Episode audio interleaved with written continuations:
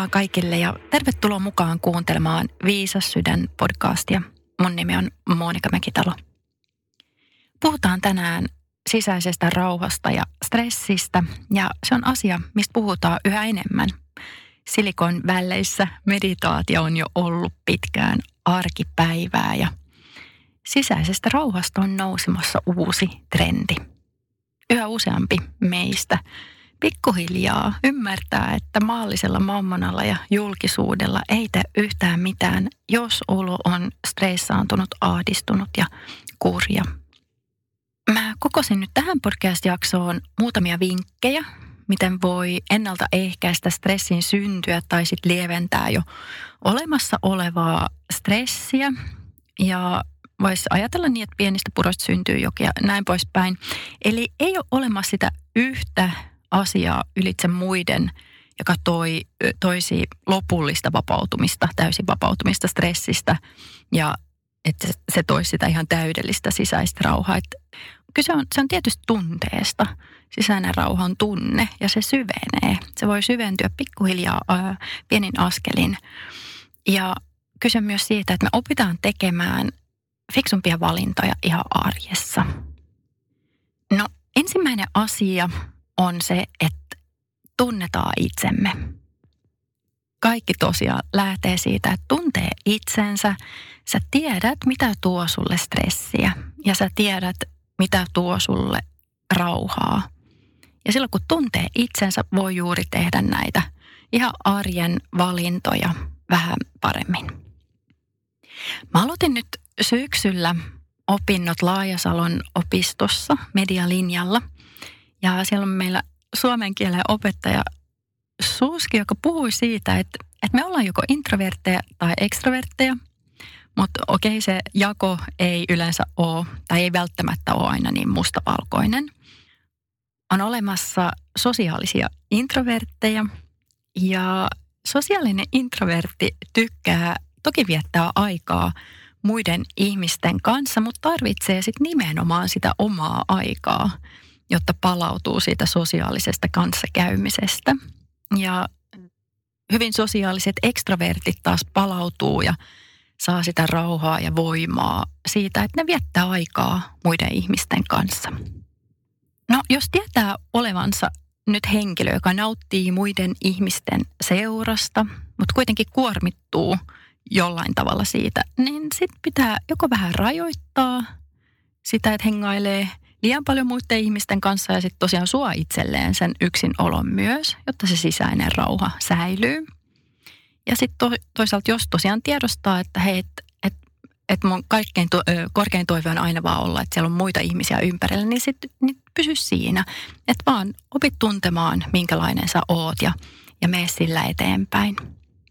Jollain tavalla musta tuntuu, että meidän yhteiskunnassa on jonkinlaista painetta siitä, että pitäisi olla puhelias ja pitäisi olla sosiaalinen, pitäisi olla sitä ja pitäisi olla tätä, että pärjää etenkin työelämässä.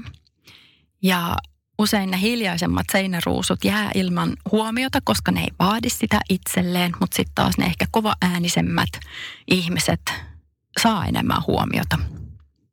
Ja introvertit, mä sanoisin, että monesti on aika ok sen asian kanssa, että voi istua hiljaa ja seurata, mitä muut ihmiset sanoo ja tekee. Et se ei tarkoita, etteikö heitä kiinnostaisi tai että olisivat tai etteikö olisi niin intohimoa eri asioiden suhteen, mutta se ei, heillä ehkä ei ole vaan sitä tarvetta olla aina äänessä samalla tavalla kuin esimerkiksi ekstrovertilla. Ja ei kannata missään nimessä laittaa kumpaakaan mihinkään tärkeys tai paremmuusjärjestykseen, että me kaikki ollaan vaan erilaisia ja hyvä niin. Jos haluaa tähdätä kohti sitä sisäistä rauhaa ja, ja tuntee, että se oma elämä ja eläminen on yhä enemmän stressistä vapautunutta, niin, niin sitten anna itsellesi luvan olla juuri sellainen, sellainen kuin sä oot. Tämä kuulostaa ihan hirveältä kliseeltä, mutta se on totta, että mitä enemmän sä pystyt olla oma itsesi, sen parempi – ja siitä tulikin mieleen, että nyt meillä on ollut siellä Laajasalo opiston median linjalla aivan fantastisia luennoitsijoita. esimerkiksi Maria Veitola kävi puhumassa ja kaikki nämä ihan huippu, huippuluennoitsijat, ne kaikki puhuu siitä, itse asiassa kaikki ovat julkisuuden henkilöitä olleet, niin ne kaikki puhuu siitä, että sä pärjäät, jos sä vaan uskallat olla oma itsesi. Ja se ei tarkoita sitä, että pitäisi olla hirveän aina super äänessä tai äänekäs ihminen. Sä, vo, sä voit olla myös se hiljaisempi versio, niin kuin esimerkiksi Maria Veitola on, vaikka hänen julkisuuden kuvansa on joku muu. Mutta hänkin on semmoinen herkkä, herkkä joka, joka myös niin kuin ryhmässä ehkä jää sitten vähän hiljaisemmaksi. No sitten se stressistä vapaa elämä ja se sisäinen rauha ei tule aina itsestään. Pitää myös tehdä työtä sen eteen. Se ei ilmesty tyhjästä. Ihan samalla tavalla kuin kun hoidetaan meidän fyysistä kehoa, me liikutaan, me syödään terveellisesti, me levätään, niin meidän pitää myös hoitaa tätä meidän mieltä ja sitä kautta me saadaan lisää mieleen rauhaa. Sisäinen rauha ei tule yhtäkkiä vaan ilmestymään elämään, jos arjen valinnat ei tue sitä sisäistä rauhaa, vaan me oikeasti pitää, pitää miettiä niitä omia arjen valintoja. Että jos tekee työtä 20 tuntia vuorokaudessa tai 15 tuntia vuorokaudessa ja olo on stressaantunut, niin se on aika selkeä, että vaikka sä kuinka sitten tekisit rentoutusharjoituksia tai meditoisit, mutta jos sä edelleen stressaantuneena ylläpidät sitä 15 tunnin työpäiviä, niin, niin sitten pitää ehkä vähän vähentää sitä työntekoa. Mm, mä muistan, mä olin jossain koulutuksessa ja meidän saksalainen opettaja, joka oli itse asiassa kirurgi ja, ja sitten sitten jossain vaiheessa alkanut tekemään enemmän jo joogoterapiaa ja huomannut, että, että hänen asiakkaansa ei ehkä aina halunnut, halunnut päästää irti niistä. Että ne vaan halusi jonkun, jonkun taika, taika, taikaloitsuun tai jonkun vaikka mitä, että ne sais, sais vaan edelleen jatkaa niitä 15 tunnin työpäiviä – mutta sitten samalla, että jos ne tekee jonkun pikkujutun sen lisäksi, ne ajattelee, että, no nyt mä saan sitä rauhaa mun elämään. Mutta sen tosiaan vaatii sen, että pitää katsoa niitä omia arjen valintoja. No, minkälaisia nyt arjen valintoja sulle ehkä tulee mieleen?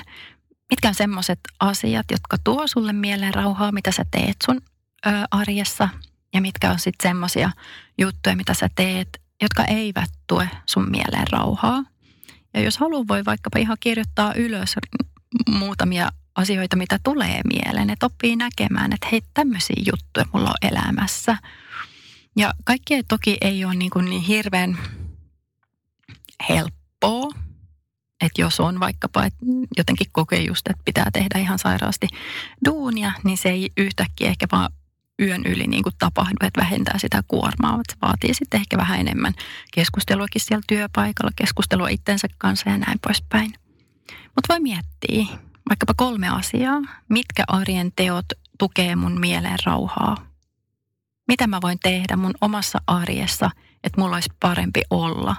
Mä voisin joko vähentää sitä stressiä tai sitten ennaltaehkäistä – ja sitten kolme, vaikkapa kolme asiaa, että mitkä teot eivät tue mun mieleen rauhaa. Esimerkiksi liikasomeilu ei tuo mieleen rauhaa. Se lisää stressin tunnetta.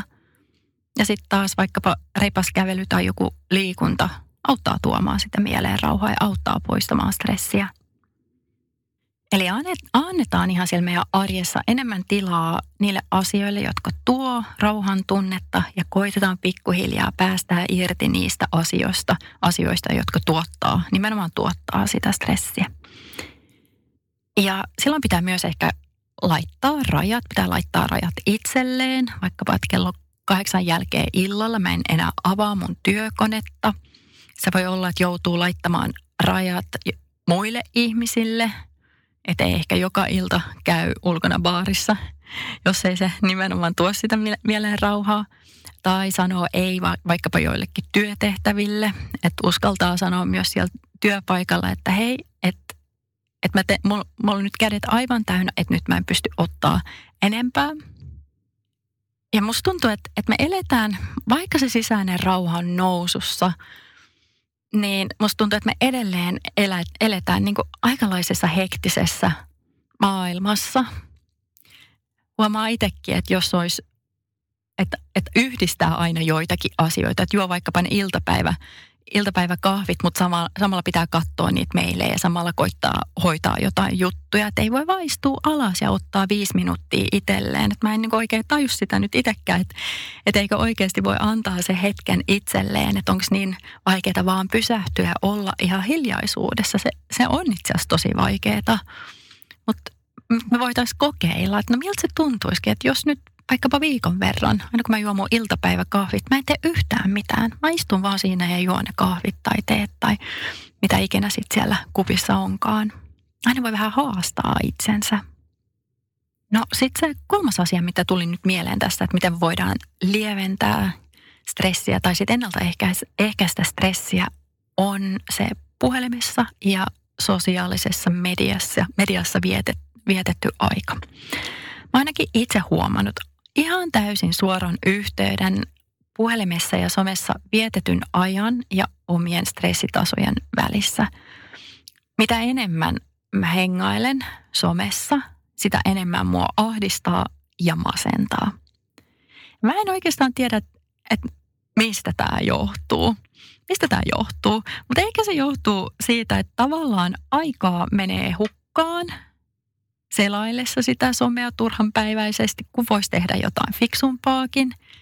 Ja sitten tavallaan se on, se on virtuaalinen todellisuus. Okei, mä näen kaikkea, mitä ihmiset on tehnyt ja sitten mä postailen jotain sinne. Tässä mä oon nyt täällä Power Median studiossa äänittämässä naksilta, otetaan selfie ja heitetään Instastoriin. Kaikki tapahtuu vaan sen virtuaalisen todellisuuden kautta, niin ehkä sekin tavallaan ahdistaa, kun ei ole se fyysinen ihminen siellä edessä. Ja tuossa parisen viikkoa sitten mä osallistuin äh, tämmöiseen hyvinvointiretriittiin Inkoossa. Mä oon kotoisin Inkoosta, niin siellä se järjestettiin myös. Ja retriitti kesti ihan sieltä perjantai-illasta sunnuntai-iltapäivään.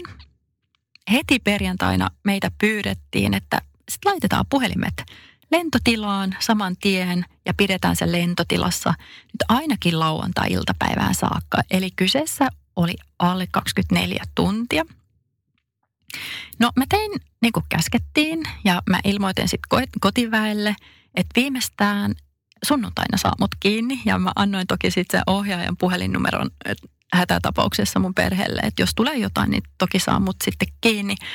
Mutta tämä tuntui vitsin niin hyvältä.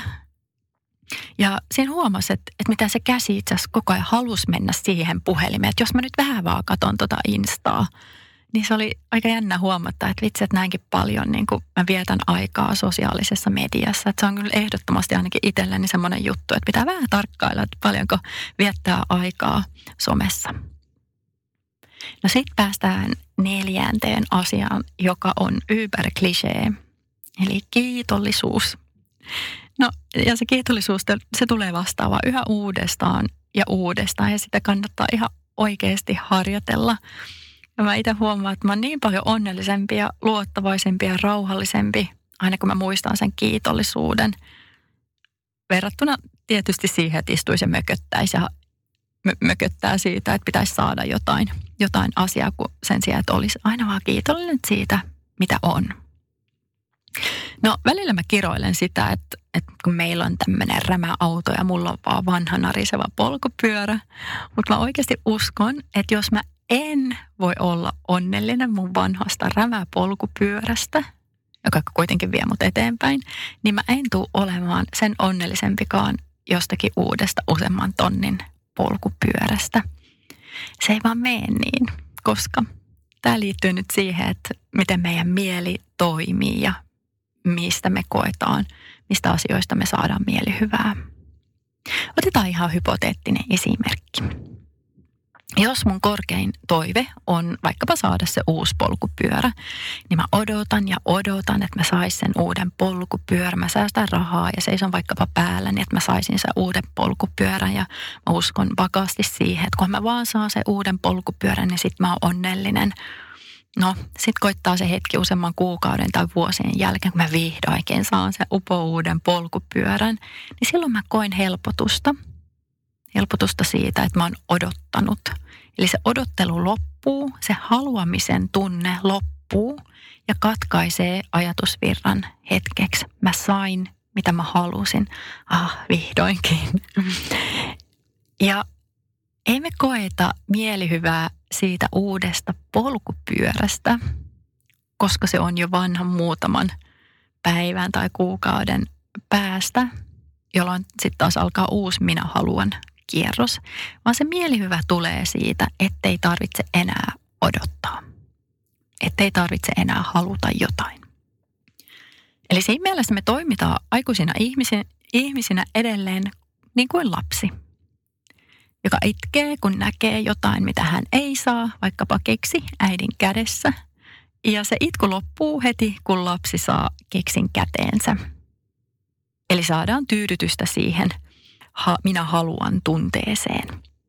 Eli se pitkäkestoisempi sisäinen rauha ja onnellisuuden tunne, se ei ikinä tule toteutumaan sen myötä, että me koko ajan saadaan lisää asioita, lisää tavoitteita. Me koko ajan halutaan lisää asioita ja sitten pitää täyttää se halu sillä nimenomaisella asialla, vaan se tuleekin kiitollisuuden kautta, että me tunnetaan kiitollisuutta niistä asioista, mitä meillä jo on.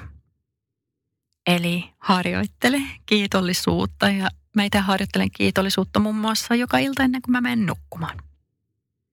No sitten ruokavalio. Ruokavalio vaikuttaa myös meidän mieleen. Jos joo, sanotaan nyt vähän käristäen, vaikkapa litran kahvia päivässä, päivässä, se on aivan selvää, että se vaikuttaa ei ainoastaan kehoon, vaan myös siihen mieleen. Piristysjuomat, alkoholi, kahvi, on kaikki sellaisia juttuja, mitä mä oon toki kokeillut, oon juonut ja mä oon todennut, että ei, tämä ei vaan yksinkertaisesti toimi mulle. Joskus mä voin ottaa semmoisen minitilkan kahvia ihan vaan sen takia, että mä rakastan sitä kahvin makua, mutta mä tiedän, että jos mä juon yhtään, yhtään enempää, niin sitten mä menen niinku ihan täysille ylikierroksille. Mä pälpätän mitä sattuu ja vatsa menee sekaisin. Eli jos mä haluan lisää stressiä itselläni, niin sitten mä juon sitä kahvia. Mm, eräs mun ystävä lopetti kahvinjuonnin sen jälkeen, kun hän lähti toipumaan vakavista ahdistus- ja paniikkikohtauksista. Ja hänkin huomasi siinä jonkinlaisen yhteyden siinä, että hän joi kahvia, että miltä se, mikä se olotila sitten oli. Niin sitten hänkin koki, koki, että oli parempi, että no, että en mä sitten juo sitä kahvia ollenkaan. Ja ei, ei tietenkään tarvi mennä niin ihan nolla linjoille, mutta voi miettiä, että onko tämä homma hallussa. Pärjäisikö mä, jos mä joisin vaikkapa yhden kupin vähemmän kahvia päivän aikana ja millä tavalla se kahvi vaikuttaa minuun. Ja mä tiedän, että hyvin, hyvin monelle kahvi, aamukahvi, se on pyhä asia.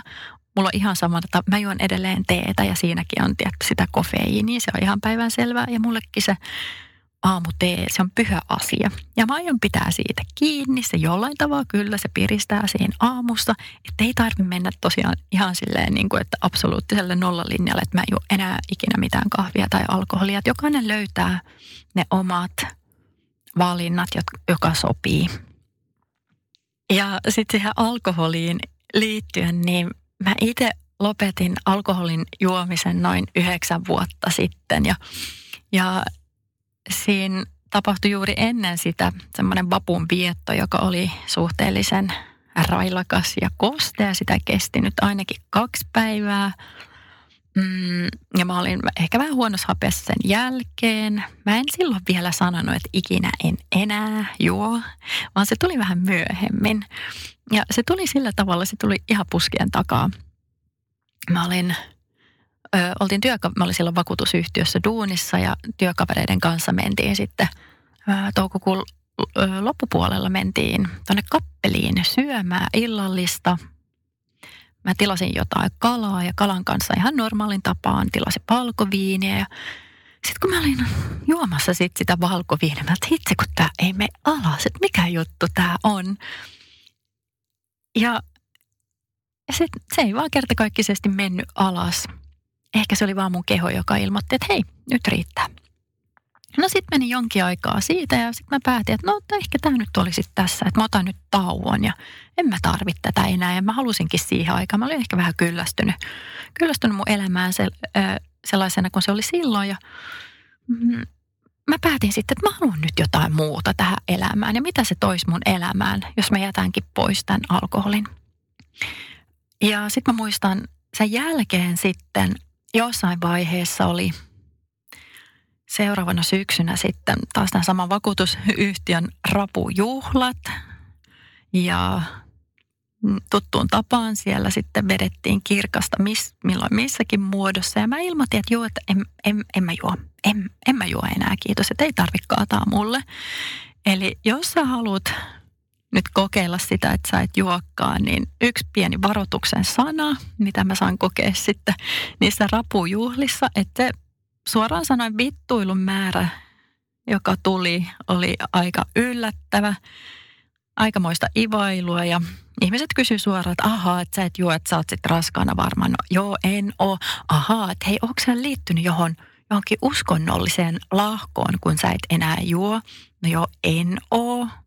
Että tämmöistä pitää nyt sitten kestää, että ihmisten mielestä se on tosi, saattaa olla outoa, jos ei juo enää, mutta mä oon tyytyväinen edelleen nyt yhdeksän vuoden jälkeen tähän mun, mun pieneen taukoon. En sano, ettenkö enää ikinä juo, sitä en sano. No, sitten mennään astetta syvemmälle sinne omaan, omaan mieleen ja omiin ajatuksiin. Kerroin tuossa aikaisemmin sitä muutaman viikon tasais, takaisesta viikonloppuretriitistä. En sit, sit, käy, siinä sitten käyttänyt sitä puhelinta ollenkaan. Ja sitten kun se retriitti oli ohi, niin avasin sitten se puhelimen aika vastahakoisesti, mutta kuitenkin. Ja, ja menin tarkistaa, että onko täällä mitään tärkeitä sähköpostiviestejä. No oli siinä yksi viesti ja se on, tämä henkilö, joka oli sen mulle lähettänyt, oli pahoittanut mielensä yhdestä asiasta, mitä mä olin hänelle, hänelle sitten sanonut. sanonut. No ö, helposti semmoisessa tilanteessa voisi lähteä niin kuin tavallaan siihen mukaan, että heittäisi, heittäisi takaisin sitten samalla mitalla, mutta mut se on vaan niin. Että silloin kun me ajatellaan ikäviä asioita muista ihmisistä, vaikka ne oiskin totta, niin, niin harvemmin meillä on hyvä olla. Että jos me ajatellaan, että saakelin paskapää, jotain vastaavallista. Eihän meillä ole hyvä olla silloin. Silloin me pystytään, ja en mä sano sitä, etteikö, pitäisi, etteikö saisi tuntea enää yhtäkään ikävää ajatusta. Se on täysin mahdoton tehtävä. Tietysti saadaan tuntea kaikkea, miettiä kaikkea, mitä me mietitään.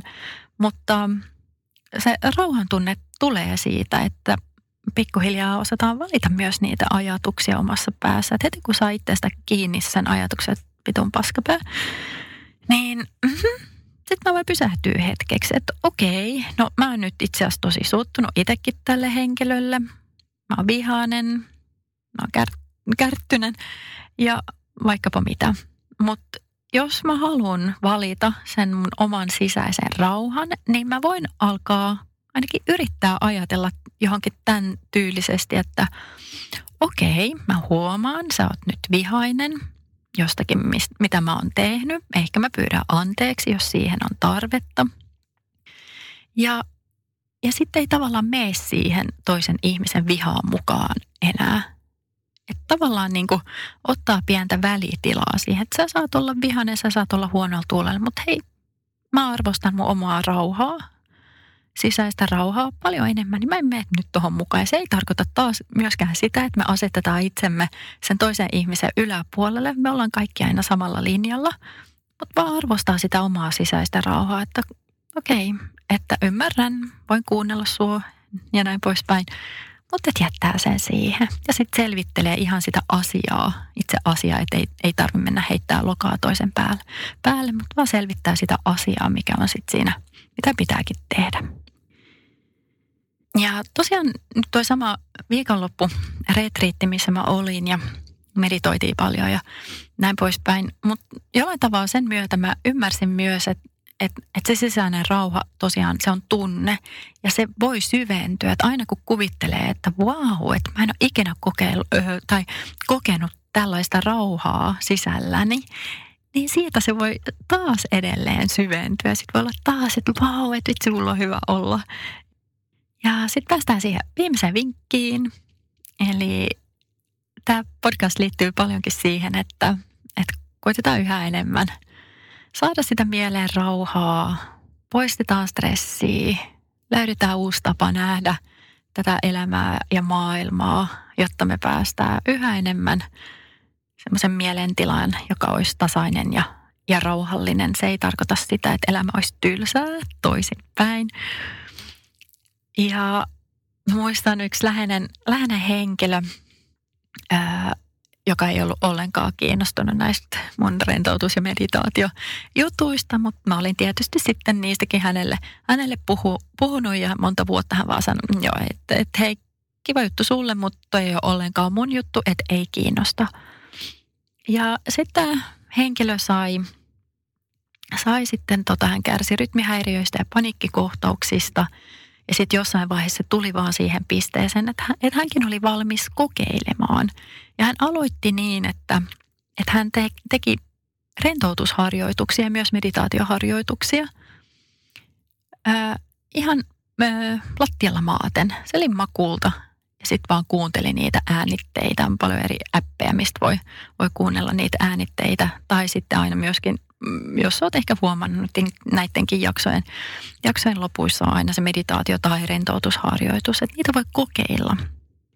Mä tiedän, että se sana meditaatio, se voi olla hyvin semmoinen pelottava ja epäilyttävä ja, ja moni ehkä ajattelee, että mä en voi meditoida, koska mä en pysty keskittymään. Ja se on ihan sama asia kuin, että me pienenä ajateltaisiin, että mä en voi oppia ajamaan polkupyörällä, koska mulla ei ole tasapainoa meditaatio on myös semmoinen juttu, mitä pitää harjoitella. Ja sitten se siitä lähtee, lähtee helpottumaan ja, ja saadaan sitäkin kautta tosi paljon lisää mielen rauhaa. Tehdään seuraavaksi rentoutusharjoitus. Ota itsellesi joko mukava asento selinmakuulta tai voit istua myös tuolilla – Ja sitten kun olet löytänyt sopivan asennon, niin voi sulkea silmät.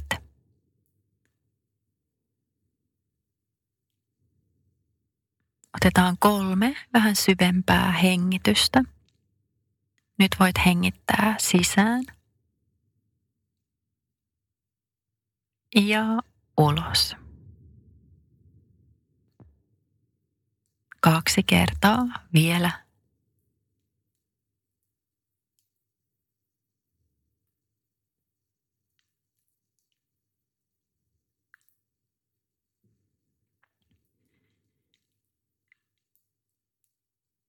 Siirrä huomio päälaelle.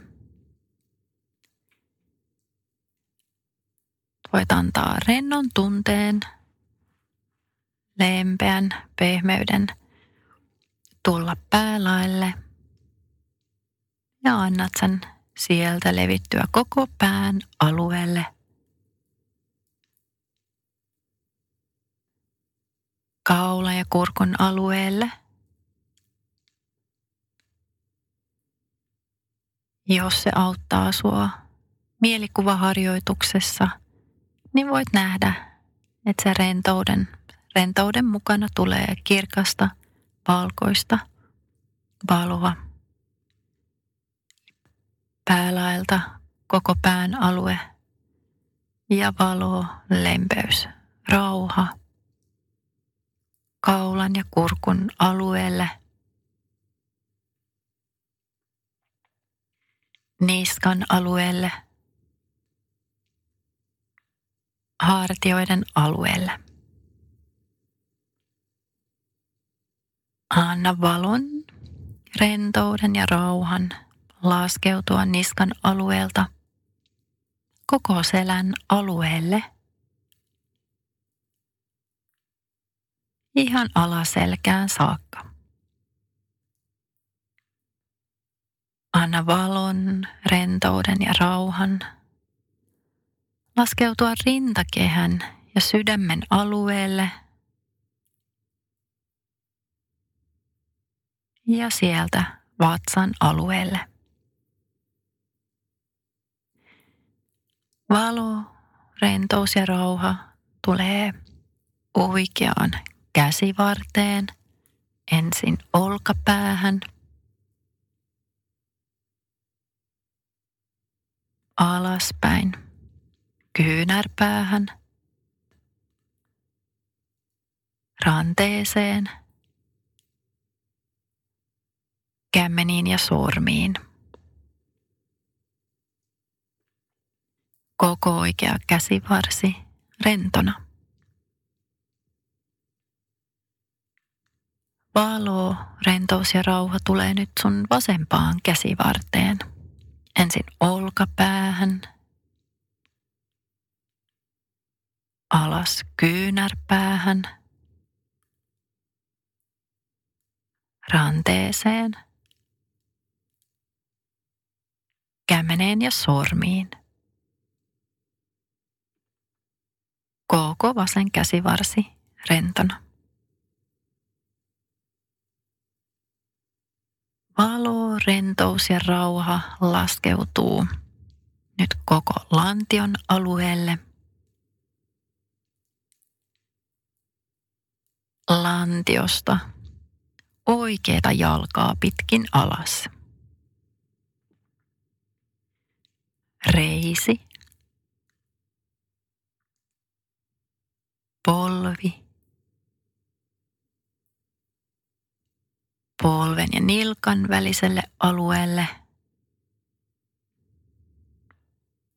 Jalkaterään.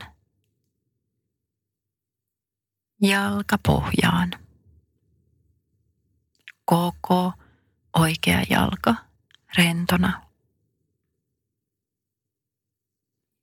Ja lantiosta lähdetään viemään vielä paloa, rentoutta, rauhaa vasempaan jalkaan –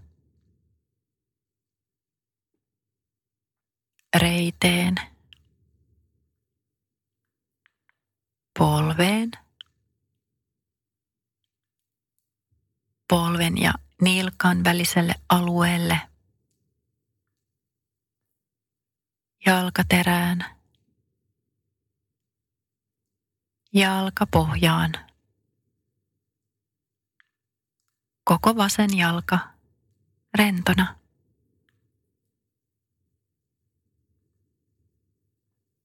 Koko keho rentona.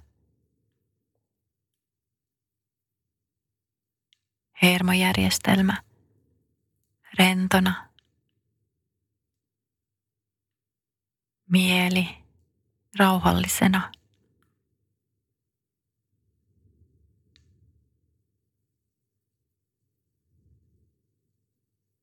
Miltä tuntuu, jos tuot pienen hymyn kasvoille –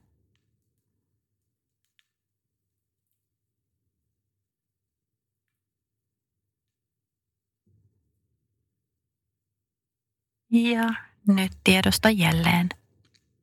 Ympäristö, tila, missä olet. Ja heti kun oot valmis ja avaat silmät, niin olet jälleen virkeä